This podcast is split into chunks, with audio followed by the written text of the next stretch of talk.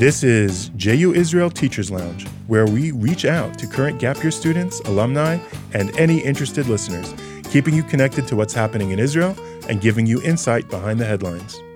I am your host, senior JU Israel educator Michael Unterberg, and today I would be alone because Alan unfortunately is under the weather, but I am joined by a very special guest, Rabbi Dr. Barry Kislowicz. How are you, Barry? I'm doing well. All right. Well, thank you for joining us. I'm sorry Alan didn't make it. I'm here, of course, always with Ben, the engineer. Uh, let me just tell you what our topic is.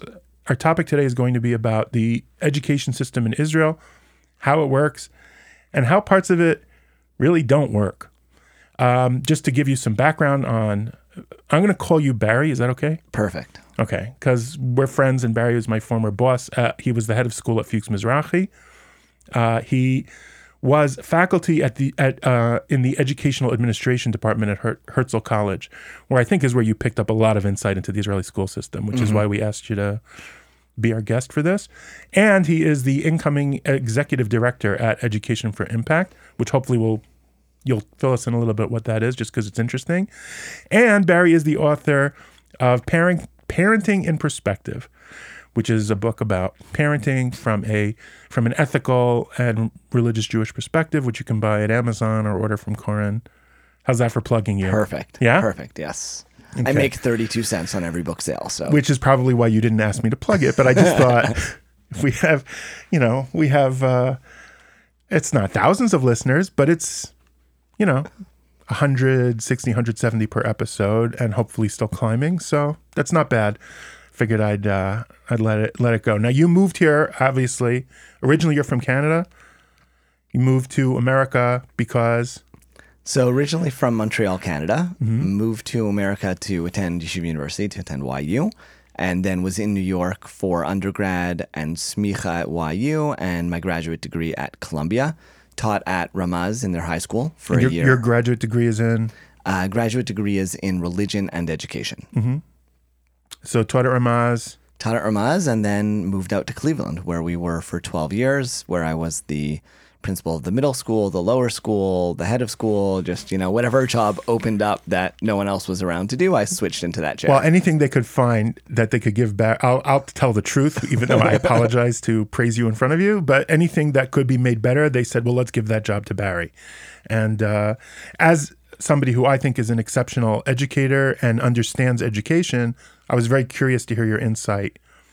Since you've made Aliyah, you had a few different jobs, but the one at Herzog is the one that I think gave you your real insight into the Israeli education system. Now, to listeners who aren't familiar with how things work here, how does the public school, private school, which meaning state funded is what we in America call public school. Correct. Although in the UK, I think public school means something else. But there's the the state run school system, which I as an American think of as public school. How does that work here? What are the different divisions of it? Uh, so that first of all, just to put it in perspective, America is a unique system. So we'll talk about America primarily, assuming that's what most people's reference point is. Yeah, most of our listener we have listeners from other English speaking countries, but it primarily our listeners are here in Israel and their English speakers are from the states. Right. So the primary issue that an American moving to Israel has in understanding the Israeli school system is Americans tend to think of Jewish schools as private schools. Right. There is no Jewish public school in America. There's separation of church and state, or shul and state in this mm-hmm. case. And so if you want Jewish education in America, you create a private school. Private schools in America no, could not possibly be more different than the public school education in Israel public school education in Israel is even different than public school education in America. So I'll start with the American perspective and then try and jump over. Public education in America is run not at the federal level primarily, it's run at the state level. So you have some level of decentralization. At the state level, it's then decentralized into school districts. So within each school district, you elect a school board, which is a lay elected official board that supervises a professional called the superintendent of schools who runs the schools in that district. You might have huge school districts like New York City, or you might have small districts like where we lived in Beachwood, Ohio.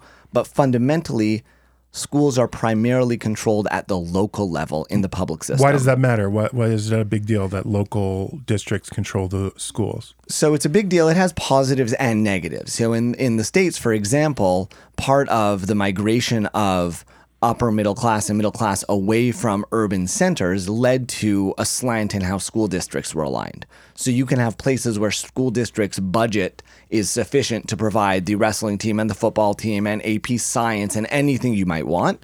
And on the other hand, you have failing urban public schools who have no tax base in residence taxes, property taxes, or what primarily support the school system in the US. And so they can't do anything. Mm-hmm. Um, but That's a downside. that's the downside. The upside is the people who are sending their kids to that school directly influence the course that that school takes. So I, as a resident of Cleveland or Beachwood, Ohio, can talk to the guy across the street who's sitting in the school board and say, you know, I think our science program is is weak in this system. If I'm going to vote for you, I want to know what you're going to do about science.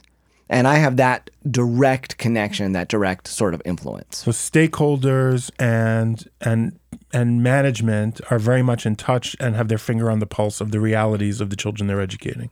Exactly. Now, for good and for bad, because the voter doesn't necessarily know what makes a good school, mm-hmm. and we wouldn't want our hospitals run by what the patient thinks is good medicine. Right. But it does force people to be responsive to local needs. Mm-hmm. Um, and that's what happens. And that's part of how it developed just based on America's uh, placement on the spectrum between socialism and uh, capitalism. Right. It developed with a much more local control. Now, you then have private schools in America, which are completely allowed, encouraged, totally fine. People might have ideological opposition, but there's no legal boundaries or or opposition or challenges in any way to setting up a private school. All you need to do is make your own budget and basically the state leaves you alone as long as you're preparing kids to graduate, you're doing your your basic job, your parents are happy with you, you have a board, you're basically fine to set up a private school. Which Jews who go to day school or supplementary school, that's what they're used to. Set up by the community, run by the community. There's pluses and minuses. Exactly. So, as a head of school in Cleveland, I had to answer to my school board, mm-hmm. which was comprised of parents, community members, other volunteers, all local, all responding to the direct situation, and whose primary and sole concern was what is good for the children of this one particular school. Wow. And so, whatever we wanted to do, if the school board would agree to it, we could do. You know, we want to build an expanded wing. Okay, well, raise the money for it, justify it, pass it by the board. You can do it. We want to change the science program. Okay, well, make the case for it, talk to the board. You have a meeting every three or four weeks. You can get things done at a very quick pace. Uh, you can be nimble, you can make changes, and you have complete control of your budget in aligning that budget to strategic priorities. Again, the board provides oversight, but as a head of a private school, you're basically running a small business and you have control over all aspects of that business. Okay, I'm I'm I'm girding my loins in fear for the contrasting part about Israel. Okay, so Israel, in the pu- first of all, you have to understand it's a public school, not a private school. So, as a person who uh, was a parent in a private school, you expect the principal to think, oh, you're the customer. Here, you're not the customer. You're not paying anything. And if you are paying a little bit because you have a, a tosefet for extra hours or anything like that, it's really irrelevant in the broader scheme of what Right. this makes the school survive. Now, schools do need children, mm-hmm. right? If you didn't, and you have more and more parent choice, that's and that's happened over the last twenty or so years. So schools do think more about marketing mm-hmm. and think think about keeping the kids, but they still don't fully see the parent as the customer. And so if they're not seeing the parent as the customer, there will be principals who will respond to your phone call within an hour, and there will be principals who don't necessarily care about your phone call and don't have to. Um, and that is a huge, huge change. Let's layer onto that what the Israeli public school system is. So Israel, uh, and and this we have to say as a caveat for everything, Israel's seventy years old. It's not had that much time to build all these various things. We're still finishing our roads. So public school is something that takes a long time to refine. Well, to be fair, Israel hasn't jumped from crisis to crisis to deal with uh, emergency, urgent, you know, life-threatening problems. So Yes. we've had plenty of space and time to think about this sort of. Exactly. And for a 70 year old country that is constantly dealing with life and death crises, we've done pretty darn well with the school system. But you still have to understand where it is and where it needs to go. Right. So, like, Right. I, I, and the point here isn't to condemn Israeli leadership for failing us, or it's about what needs to be improved. exactly. And understanding what is, because most parents interface with one single school. Right. So they are thinking about, well, fourth grade teacher isn't really good. Right. they're not thinking about what systemic factors Right. have led to the fact that you can't find a decent fourth grade teacher. Right. Those systemic factors go back to something that's shared amongst most countries that have started up from scratch. So the US, Israel, in a lot of ways are similar here. Schools are seen as a way of guaranteeing the success of the republic. Mm-hmm. So Thomas Jefferson in 1779 writes in a preamble to the bill that created Virginia State's public schools if we don't educate all of the children, we won't have a population that can protect us for tyranny by voting mm-hmm. in elections. And that that's fundamentally schools are the pillar of the republic in early US educational thought. Similar in Israel. Schools are intended to produce the Zionist Israel citizen. And the state, and, and it was a very Russian influenced mm-hmm. ideology at the beginning of the state. Ben Gurion says, we need public schools that are going to produce citizens who will guarantee the survival of the state. So let's do that.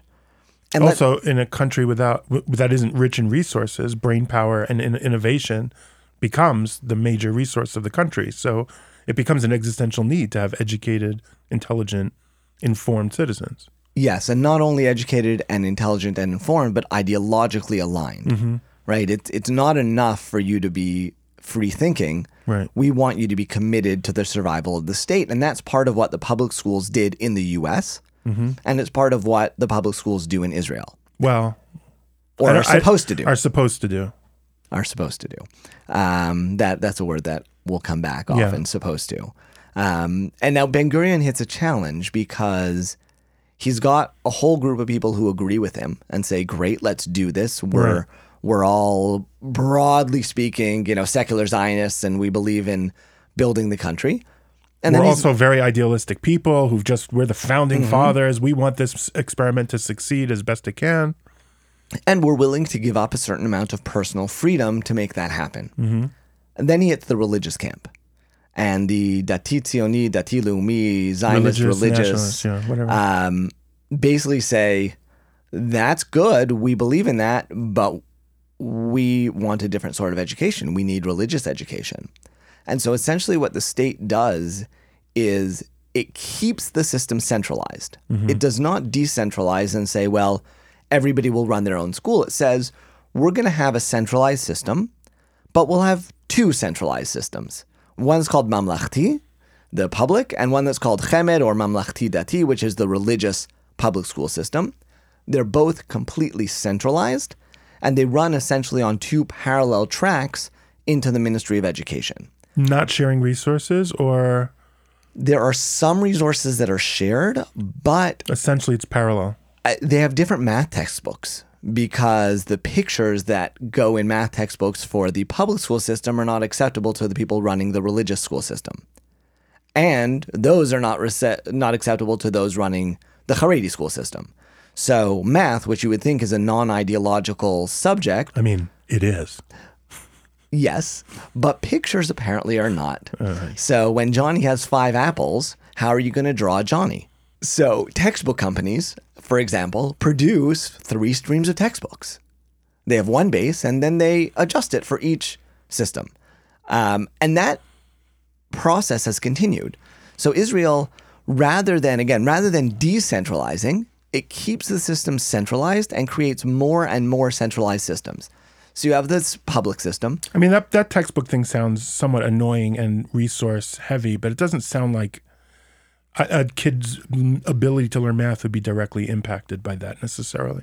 No, what it does is it wastes resources. Yeah. Right. And in a company in a country with limited resources Yeah. and not a large enough economy of scale, right? Right. Textbook producers in California have an economy of scale that Israel will never achieve because Right. we don't have the population. So the quality of textbooks is going to be poorer. Right. Um, and this makes it even more challenging. Right. But the point is more that Israel's Ministry of Education reaction to diversity has been to create multiple centralized systems. Right. They also have the Haredi system, they have the Arab Israeli system, and not to give responsibility to local centers. And all of the each of those has its own centralized system: Haredi, religious Zionist, secular, Arab. Correct. Now, they all meet up at the top at the CEO of the Ministry of Education and the Minister of Education. Mm-hmm. But up until that last step, they have separate tracks. Now, and they do share some resources. They share some accounting. They share various pieces. which I'm sure they do very efficiently. Those when you're because there's a Possibly. yeah, no because what sharing resources on the one hand is smart, on the other hand leads to conflict. Correct. Correct. Um, and regardless of what's come their way, they've held on to this centralized piece. And so if you go to visit a typical school, the the teachers in that school are getting a paycheck signed by the Ministry of Education, not signed by the principal of the school. Mm, right? So so now imagine being a business owner and your employees are working for someone else. I'm the principal. I feel a teacher's not doing a good job, but I'm not the boss. Right. Or you're the principal and you feel a teacher is doing a good job, but you're not the boss. Mm-hmm. The whole relationship between teachers and principals doesn't have that direct linkage that it does in a private school. Mm-hmm. Right. So the teachers know their salaries coming from the Ministry of Education.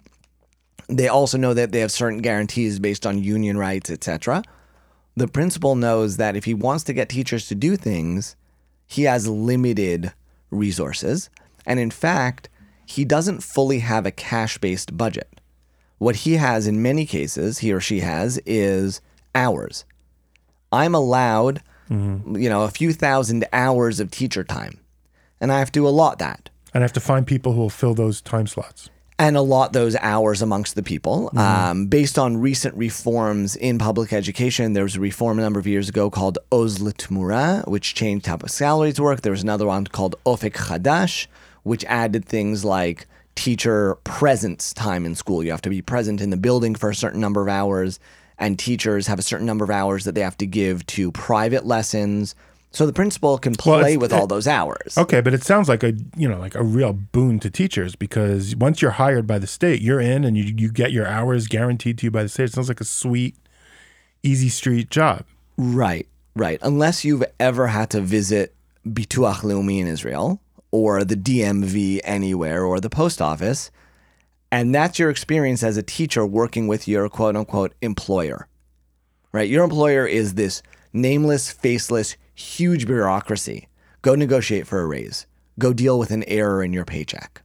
And so a lot of teacher preparation is actually devoted to understanding your paycheck, figuring out if you're getting paid the right amount, and figuring out what you need to do to keep moving up the salary scale. Because if you don't navigate that bureaucracy effectively, doesn't matter how good you are in the classroom, you're not going to make a living. because you're employed by the state, not by the school. Exactly. Now, it must be though, like that problem that you said about, re- like in America, so you have this. Every district has its own separate budget, so you have this poor distribution of district. Here in Israel, every school must get equal distribution and have equal resources, right? If it's a Yes, every school essentially does.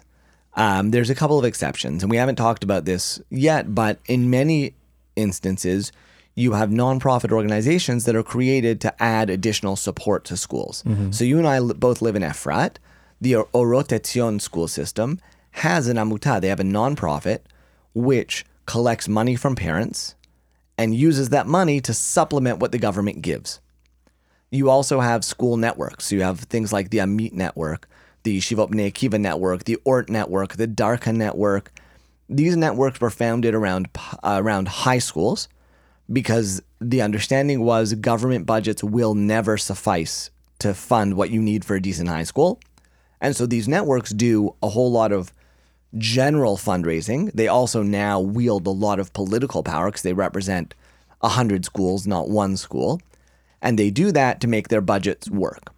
The So it's still the case if you're wealthy, your kids go to a better school than if you come from, let's say, some you know immigrant community in the Negev. So, on the one hand, the networks like Amit and Darca are actually socially conscious networks. So, hmm. Darca, for example, works primarily and almost entirely with periphery schools. Mm-hmm. Amit does a lot of work with underprivileged areas. What's different is the students.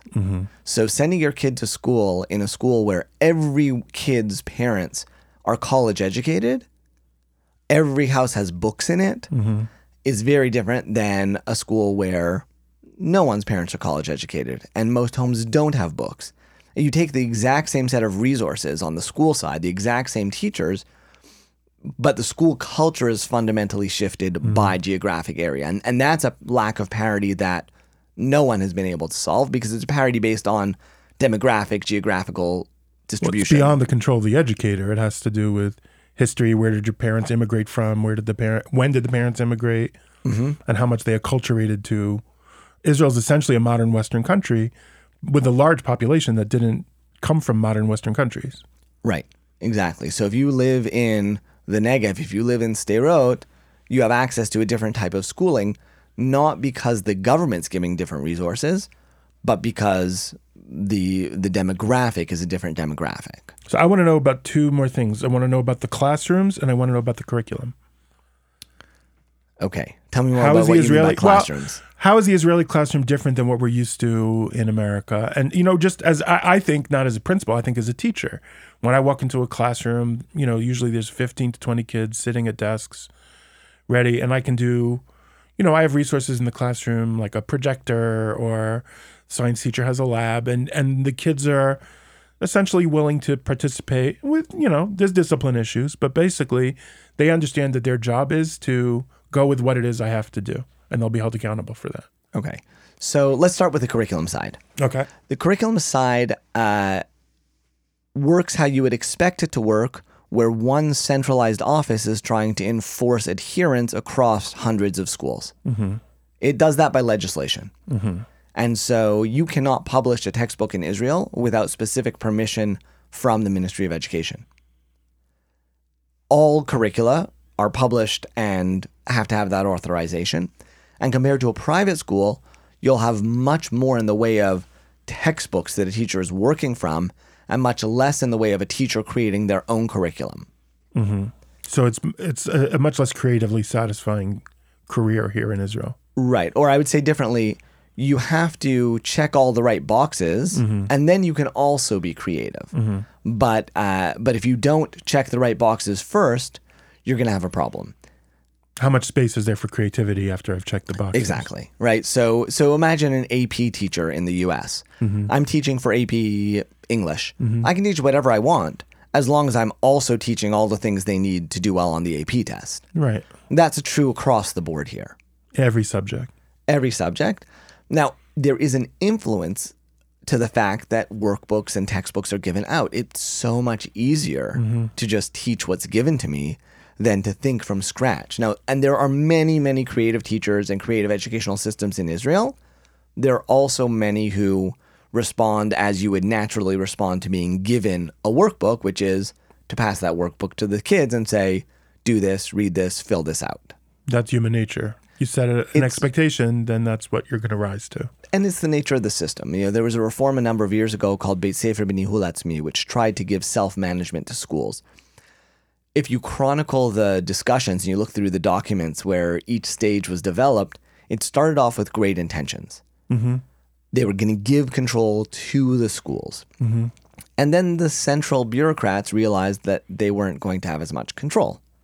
well definitionally yeah. Exactly. And so they set up these hurdles of what you have to do to get control mm-hmm. and what you still have to fulfill and the boxes you still have to check to the point where a, a Beit Sefer Yehul Atzmi in Israel, a self-managed school in Israel, has much less freedom than I did as a principal in the U.S., more freedom than a typical public school, but it only could get so far.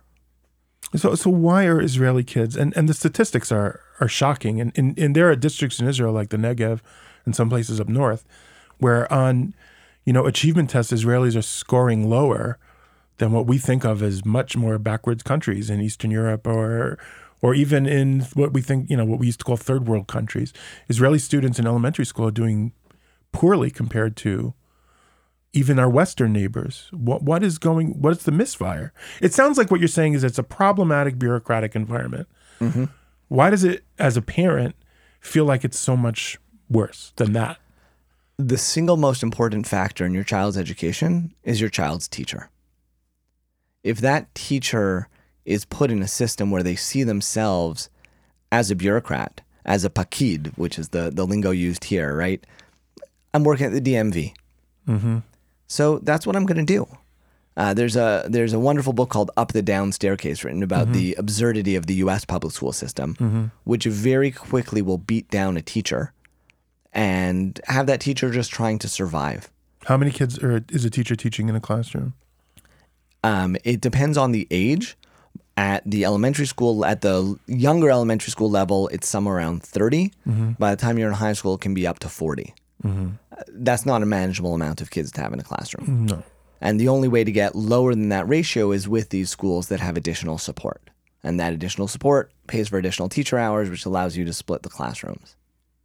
And and how do the reform? I mean, it sounds like the the state is controlling how many teachers teach in a school, even with additional funding. You have to give a certain number of teachers a certain number of hours, right? Right. So the state sets the minimum. Uh-huh. What you want, once you're doing the minimum, you're allowed to do well beyond that as long as you're not asking the state for money or resources.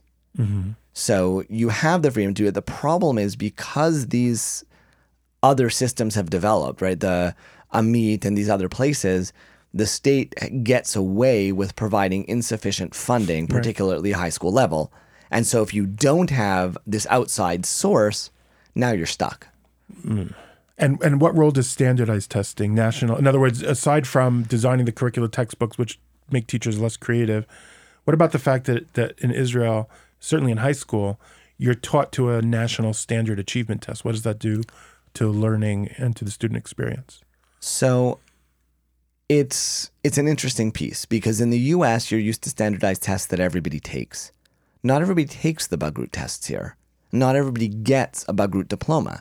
You can graduate high school without a Bagrut diploma, mm-hmm. which is which is an absurd situation. Right. Because what are you graduating with? You can't do anything without a Bagrut diploma. Right. What you can do is graduate high school, do your army service, and come back when you're a little bit more mature and, and do your own studying for a year or so and pass the Bagruyot then. How many? What do you know percentages? I don't. That's a hard question, Um, no, I don't have those statistics. but it's very common. it's it's more common than you might think. Um, for anywhere from filling in one bagrut to filling in many bagruyot, which means that the bagrut doesn't necessarily impact the same way a standardized test would impact. It's not applied to all.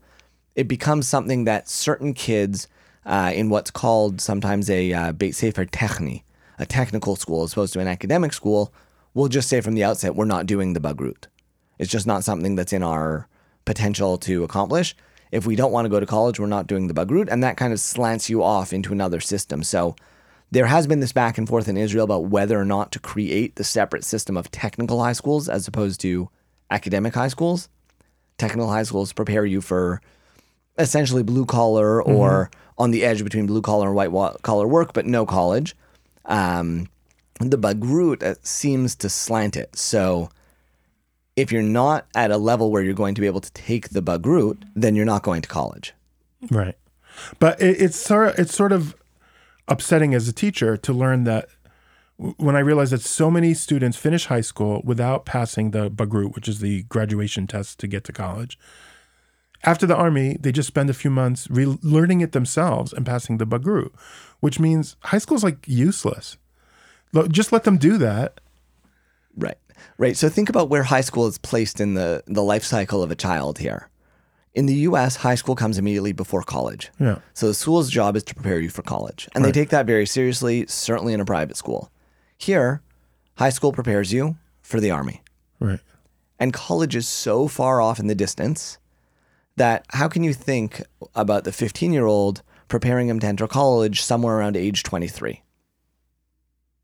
So You have overcrowded classrooms. You have teachers treated as bureaucrats who become bureaucrats. You have a centralized system that doesn't allow for any nimbleness or agility.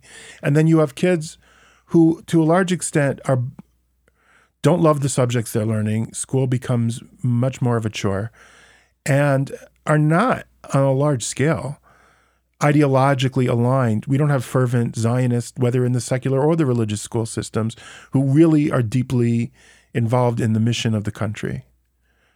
I mean, these are serious challenges to the future of the state. Right? Absolutely. Now somehow Absolutely. Israelis pick up in, in, in, in college and graduate school and achieve very well compared to other countries in the world. So there's a couple of factors there. One is the educational influence of the army.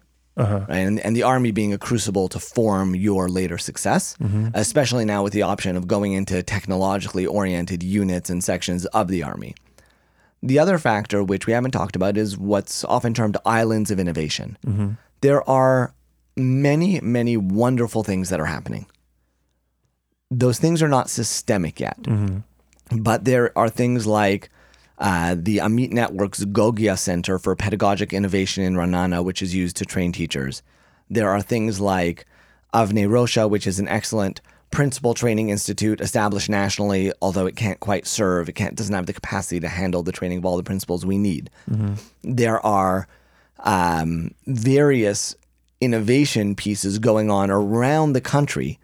Kids who get exposed to those end up being influenced by these really motivated, interesting people. Uh, there's an entire incubator for educational technology in Yerucham.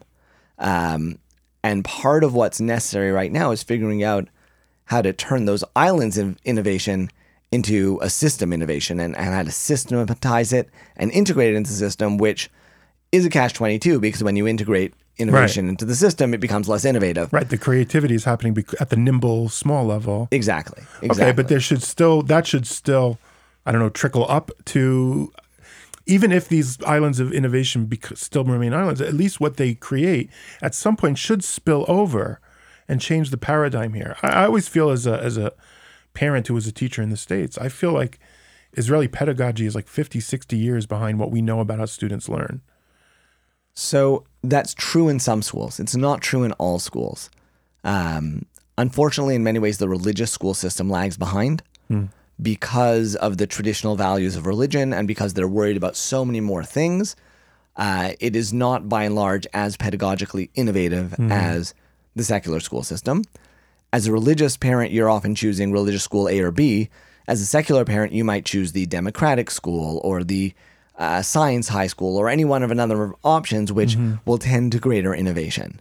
Um, the the question is how to create that kind of paradigm shift, which fosters this innovation, right? And that's where it's opposed to the centralized approach. And you would think that that would be so naturally Israeli, a startup nation. You would think that that you would see that, and you're, but you are saying, listen, your presentation today is much more optimistic than I feel. You know what I mean? like I'm glad to hear that you feel like there are things going on that should have results over the next 30 years. We should see some of these things grow into maturation. No. Right. I, I- definitely think so. I think what you have to know about Israel is it's a country that at once both loves the system and fights the system. So it needs to have a system because that's what it needs to fight. Right. Uh, so I don't honestly think that the centralized system will go away. But if Even the- though it's at the heart of so many of the problems. Correct. But there, there needs to be something to rally against. Mm-hmm. And there's this fear of it going away. And the people with the greatest power are the ones whose interests align with keeping the system. Yeah, that's the problem. So, so all of that augurs for the fact that the system will stay. But at the same time, Startup Nation isn't that old, mm-hmm. right? It, is, it hasn't been that many years. No. And it's bleeding into the educational sector more recently. So a lot of mm-hmm. these initiatives that I'm talking about are not more than five to 10 years old. And as those mature, they may find themselves bleeding into the system more. And if they can do that without being absorbed and transformed into the system, then they can have a more serious impact. Well, I, you know, I really we did this episode because in listing challenges that Israel has a few months ago, we got a lot of feedback that people weren't aware there were problems with the education system. I thought this would be a very depressing episode, and it is because it, you know, talking about where we are. But you're saying that there are, there are real you know shoots uh, of grass popping through the concrete. That there's things that are going to burst through, hopefully, and change the change the equation. Absolutely, absolutely. All right. Well, I think we ha- we're going to have to. We're a little over time, so I think we'll have to co- bring you back to talk about EFI. But just in like two sentences, can you tell me what it is you're taking on now? Yes. So, Educating for Impact is an organization that is the result of a consortium of a number of philanthropies and actually working in partnership with the Ministry of Diaspora and Education in Israel to support schools in small Jewish communities in Europe, support Jewish day schools in these communities, communities with as few as a thousand Jews in them that would like to guarantee their own Jewish future and have schools that are often too small or don't have the resources or don't have teachers. And so we essentially do a holistic strategic planning process starting from the community level because we understand that schools are in the system dynamic of the community and working first at the community level and then at the school level over a four year process to try and enable those schools to enact their Jewish mission, however they define the Jewish mission according to their own terms. So it's seeding Jewish education in these remote communities that almost everyone's forgotten about and trying to rescue these Jews from assimilation or uh, yes, so I would say not rescue because our fundamental paradigm is partnership, mm-hmm. and we respect the fact that their local knowledge will always be greater than our mm-hmm. outsider knowledge, but is trying to support their efforts to sustain their community. And these are communities that seem to sustain themselves against all odds. Helsinki mm-hmm. has about a thousand Jews, but they've been there for over a hundred years, mm-hmm. and they're not deteriorating, but they also recognize that the coming 30 years will present new challenges that they haven't seen before. And if they want to counter those challenges and have a vibrant, thriving Jewish community, the key to that community is the school. How many communities? We're currently working with 15 communities. We add approximately four or five communities each additional year. Wow. Well, that's amazing. Well, I know your schedule is super busy. It was hard to find the time. So I really very much appreciate it. And I hope that listeners listen. I feel less despair about Israeli schools now after listening to you. So I think this was the perfect way to do it because. I, again, I just thought this was going to be super depressing, but people needed to know. And you've actually made me much more optimistic. So, personally, I thank you. And on our listeners' behalf, I thank you. Thanks very much. My pleasure. It was great to be here. And thank you so much, Ben, for your expertise and flexibility. Bye bye. Thanks so much for listening, everybody. Uh, this is the part where I remind you that we are the JU Israel Teachers Lounge podcast. And it's also the part where I ask you to subscribe, to rate and review us, and to share and recommend us in any way you can. Also, we'd love your feedback so we can respond to you on or off the podcast. Thanks so much for listening, guys.